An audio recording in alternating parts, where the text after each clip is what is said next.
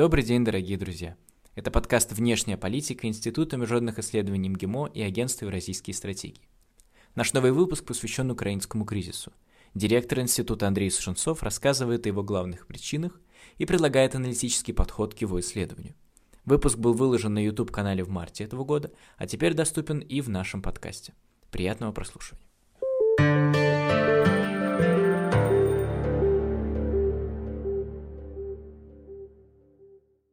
Возможно ли обсуждать украинский кризис спокойно? В публичном поле это очень трудно. Задача исследователя часто смотреть на процесс сверху, отстраненно, а не участвовать в его развитии. И это довольно трудно, учитывая, как глубоко затрагивает украинский кризис каждого из нас.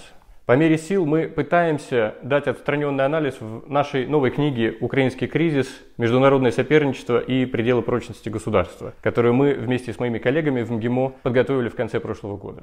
Разумеется, это российская перспектива на вопрос. От западной ее отличает несколько принципиальных особенностей. Наша перспектива состоит в том, что мы делаем акцент на региональной стабильности и условиях ее поддержания, который, безусловно, должен опираться на учет интересов всех вовлеченных игроков. Во-вторых, мы считаем, что стабильность и мир хрупок и требует поддержания, а значит, необходима транспарентность мотивов и предсказуемость поведения всех игроков. Наконец, мы видим, что хрупкость политических процессов в новых странах Евразии особенно сильна. Другими словами, мы исходим из ценности человеческой жизни как главного приоритета. И в этой перспективе главным становится предотвращение большой войны, а не исполнение часто умозрительной мечты о торжестве свободы. Не создание рая на земле, а предотвращение наступления ада. На наш взгляд, ключевыми для развития кризиса стали три условия. Первое – это потребительское отношение украинских элит к собственной стране, которое стимулировало перманентный политический кризис. Второе. Украине не повезло оказаться на геополитическом фронтире противостояния в Европе между Россией и Западом.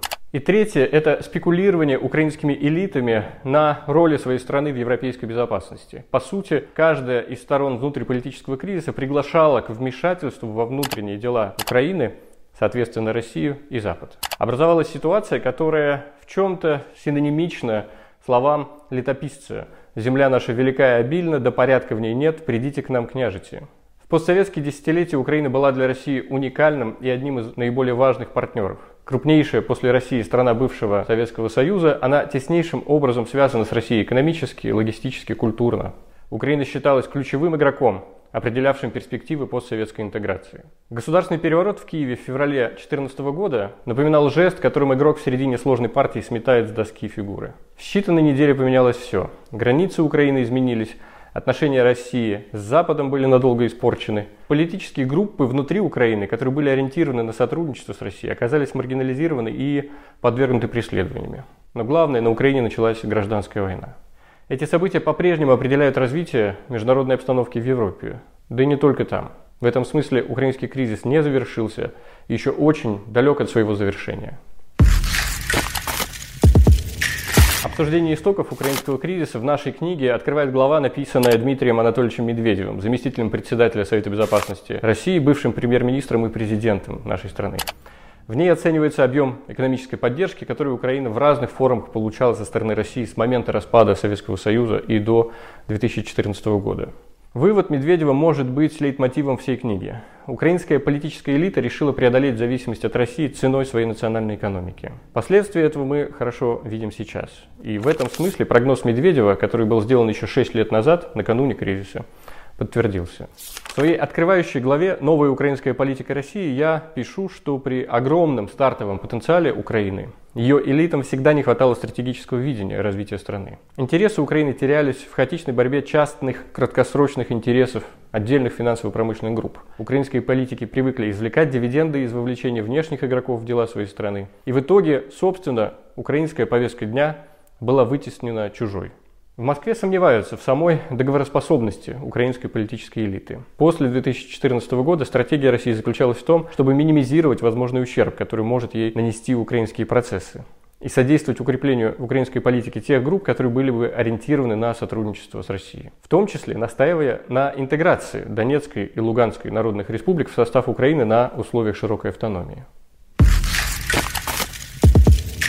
В своей главе Артем Соколов задается вопросом о том, почему действия Запада, безоговорочно поддержавшего государственный переворот в Киеве, были настолько безрассудны.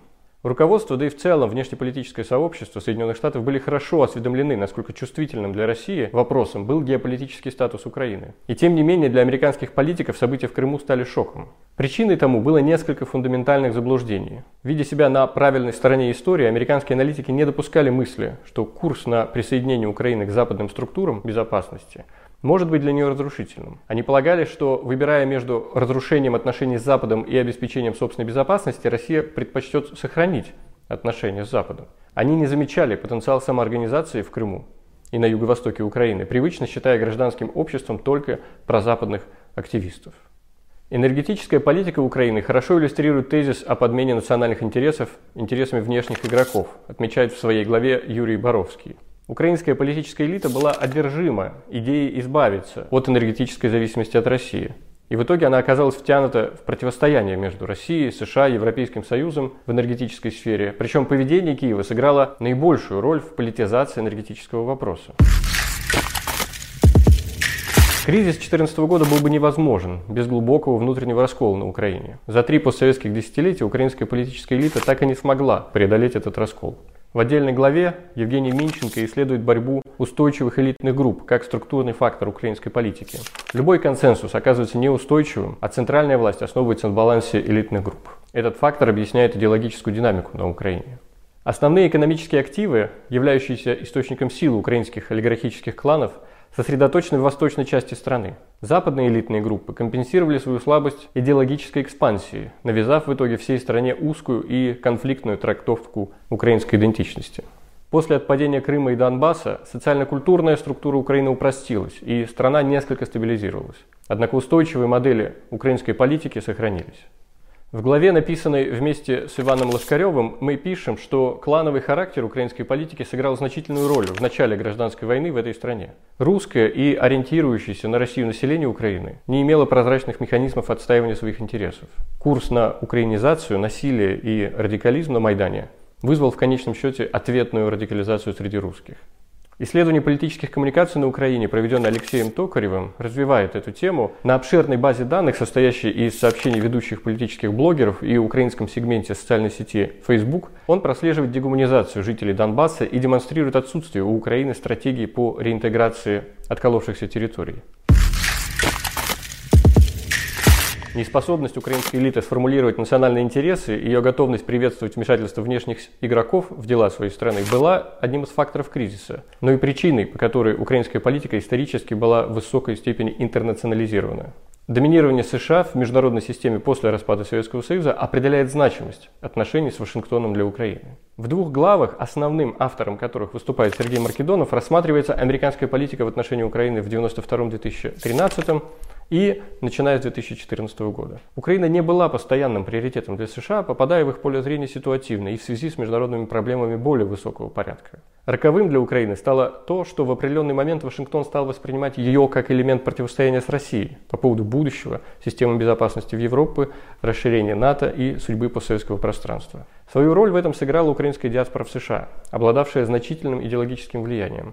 О ее роли в формировании американского внешнеполитического курса мы пишем в главе, подготовленной совместно с Даниилом Пареньковым и Иваном Лошкаревым. Примечательно, что после 2014 года помощь США Украине была сосредоточена в военной сфере. США также пытаются использовать свое исключительное влияние на украинскую внешнюю политику для продвижения реформ в стране. Логика Вашингтона состояла в том, чтобы за счет реформ сделать Украину достаточно сильной, чтобы она могла бы противостоять России. Однако, если исходить из заявленных целей в виде укрепления государственных институтов на Украине, итоги реформ пока обратны ожидаемым. С американским курсом в отношении Украины тесно связан вопрос о ее связях с НАТО.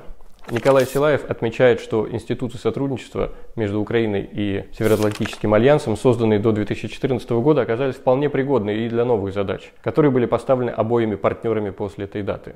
Другими словами, кооперация изначально ориентировалась на стратегию противодействия России. В то же время, усиливая сотрудничество с Украиной, НАТО стремится не допустить ситуации, когда он оказался бы втянут в вооруженное столкновение с нашей страной.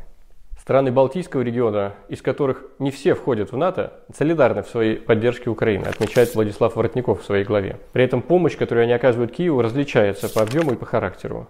Особенно выделяется Литва, которая поставляет Украине значительные объемы советского оружия. Последнее по порядку, но не по значимости, детальное исследование Ольги Шишкиной о зарубежной помощи Украине после 2014 года. Масштабы и направления этой помощи таковы, что прочно привязывают Украину к внешнеполитическому курсу западных стран. Первое место по объему грантов и кредитов, предоставленных Украине, занял Международный валютный фонд, на втором месте Европейский Союз. Более 2,3 миллиарда долларов в 2014-2018 годах. Среди отдельных стран ЕС на первом месте Германия. Это показывает как высокий приоритет Украины во внешней политике Запада, так и неизменность принятого им курса на обозримую перспективу. Наша коллективная работа раскрывает ключевые константы украинского кризиса, которые в отсутствии сильных внешних и внутренних импульсов останутся неподвижны в перспективе, по крайней мере на несколько электоральных циклов. Избранные главы из этой работы я помещу в ссылки к этому видео и буду признателен вам за обратную связь. Украинский кризис остается остро полемической темой, однако спокойный рассудочный разговор о причинах и ключевых последствиях этого кризиса необходим, если мы стремимся поддерживать структуру безопасности в Европе и искать выходы из наиболее острых ситуаций, которые могут привести к большой войне на нашем континенте. Я благодарю всех моих коллег, особенно соредактора книги Николая Юрьевича Силаева и весь авторский коллектив. Это одна из фундаментальных и, вероятно, наиболее полных версий интерпретации украинского кризиса, которые доступны сегодня в научной литературе. Это была интересная, плодотворная и, конечно, трудная работа. Мы продолжаем наблюдать за развитием украинского кризиса, и я буду вас информировать о том, какие открытые работы выходят у нашего коллектива. До новых встреч. Пока.